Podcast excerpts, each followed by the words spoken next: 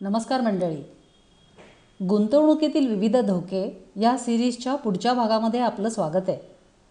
प्रसिद्ध आर्थिक सल्लागार श्रीयुत गौरव मेश्रुवाला यांच्या investment risk two sides of the same coin या पुस्तकावर आधारित ही सिरीज आहे. आज आपण क्रेडिट रिस्क याविषयी चर्चा करूया. राजेशने परागकडे चारशे रुपये मागितले. पराग राजेशच्या ऑफिसमध्ये काम करतो. आणि त्याचा चांगला मित्र आहे. संध्याकाळी ए टी एममधून पैसे काढून राजेश परागला पैसे परत देईन असं म्हणाला आहे झालं आहे काय तर राजेशकडे खरे तर पैसे आहेत पण त्याच्याकडे दोन हजाराची नोट आहे. आणि त्याला काही खर्चासाठी सुट्ट्या पैशांची गरज असल्याने तो परागकडे पैसे मागतो आहे राजेश आणि पराग एकमेकांना बरीच वर्ष ओळखत आहेत त्याच्यामुळे चारशे रक्कम मागणं ही अगदी मामूली रक्कम आहे. आणि राजेश त्याच दिवशी परत न करता जरी दुसऱ्या दिवशी पैसे परत करत असला तरी परागला काही वाईट वाटणार नाही. राजेशला चारशे रुपये देण्यामध्ये परागला काही क्रेडिट रिस्क आहे का? राजेश परागचे पैसे परत करणारच नाही याची शक्यता फार कमी आहे. पण जर राजेश असं म्हणाला असता की तो चारशे रुपये परत देईल पण तीन महिन्यानंतर देईल तेव्हा मात्र परागच्या मनामध्ये थोडी शंका उत्पन्न झाली असती. अर्थातच त्याने पैसे द्यायला नकार दिला असता असं नाही. पण त्याच्या मनात पैसे परत मिळण्याबाबत काही प्रश्न उत्पन्न झाले असते एवढे मात्र नक्की. यालाच आपण क्रेडिट रिस्क असं म्हणू शकतो. क्रेडिट रिस्कचं पहिलं प्रिन्सिपल म्हणजे पैसे परत मिळण्याचा जसा जसा कालावधी वाढत जातो ज्याला टेन्युअर असं म्हणतात तसं तसं क्रेडिट रिस्क वाढत जातं.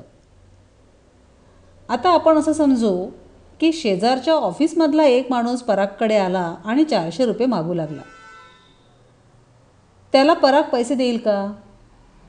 तो माणूस जर पूर्णतः अनोळखी असेल तर पराग त्याला कदाचित पैसे देणारच नाही किंवा पैसे द्यायची काहीतरी टाळाटाळ करेल. म्हणजे क्रेडिट रिस्क संदर्भात दुसरी महत्त्वाची गोष्ट जी आपल्याला लक्षात ठेवायला हवी ती म्हणजे ज्याला आपण पैसे देत आहोत त्याला तुम्ही किती ओळखता? अनोळखी माणसाला माणसाला पैसे देणे हे नेहमीच जास्त रिस्की असेल. म्हणजेच त्यामध्ये जास्त क्रेडिट रिस्क असेल. वरच्या दोन्ही उदाहरणामध्ये पैसे देताना कोणतेही तारण ठेवण्यात आले नव्हते. बऱ्याच वेळेला पैसे देताना काही तारण मागितले जाते. तारण म्हणजे काय? तर ती व्यक्ती जी आपल्याकडनं पैसे घेत आहे त्या व्यक्तीची एखादी मौल्यवान वस्तू तो आपल्याकडे ठेवतो. जर त्या व्यक्तीला काही कारणामुळे पैसे परत देता आले नाहीत तर आपण त्याची ती मौल्यवान वस्तू विकून आपण ते आपले पैसे मिळवू शकतो. जर त्या व्यक्तीने आपले पैसे योग्य वेळी परत दिले तर त्याची मौल्यवान वस्तू आपण त्याला परत करतो.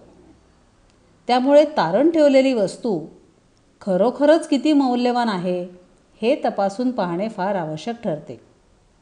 जसं की एखाद्याला पैसे हवे असतील आणि त्याने सोने ठेवून जर सोनं हे तारण ठेवून जर पैसे घेतले असतील तर त्या सोन्याची शुद्धता पडताळून पाहणं फार आवश्यक आहे.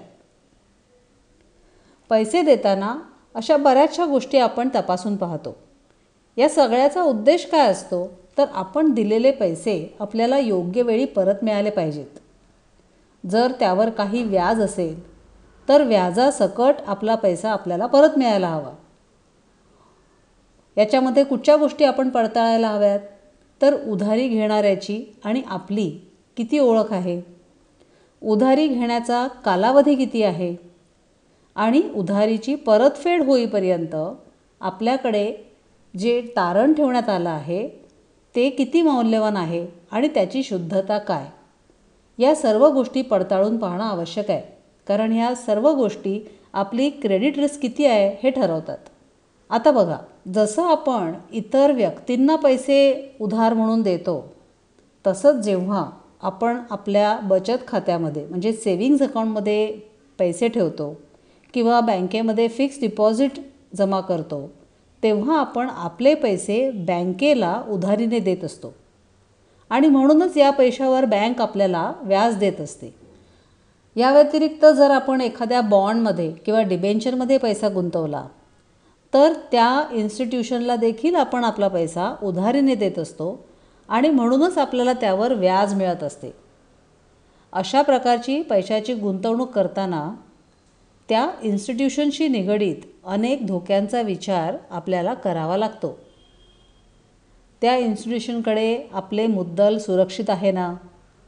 वेळोवेळी मिळणारे व्याज हे त्या त्यावेळी आपल्या बचत खात्यात मिळणार आहे ना? आणि सरते शेवटी मॅच्युरिटीला आपली मुद्दल आपल्याला व्यवस्थित परत मिळेल ना? या प्रश्नाची उत्तरे गुंतवणूक करण्याआधी ते इन्स्टिट्यूशन किती विश्वसनीय आहे यावर ठरवावे. त्या इन्स्टिट्यूशनची विश्वासार्हता कशी काय कळणार?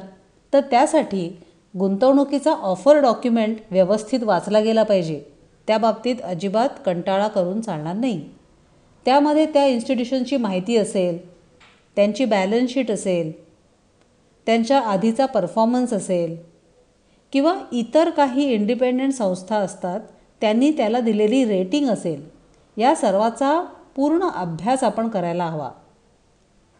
काही संस्था असतात ज्या अशा इन्स्टिट्यूशनची मुद्दत मुद्दल परत करणं आणि योग्य वेळी व्याज देणं हे मागच्या परफॉर्मन्सचा विचार करून त्यावर त्यांची विश्वासार्हता ठरवतात आणि त्यांना रेटिंग देतात.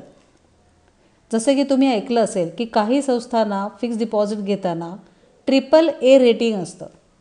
म्हणजे त्या अतिशय विश्वासार्ह अशा संस्था आहेत जिकडे आपलं मुद्दम मुद्दल सुरक्षित राहू शकतं आणि त्या संस्था आपल्याला वेळोवेळी व्याज देतील आणि सरतेशेवटी आपली मुद्दल देखील आपल्याला परत मिळेल.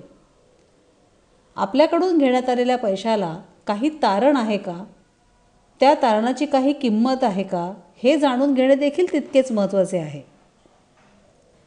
तर थोडक्यात काय?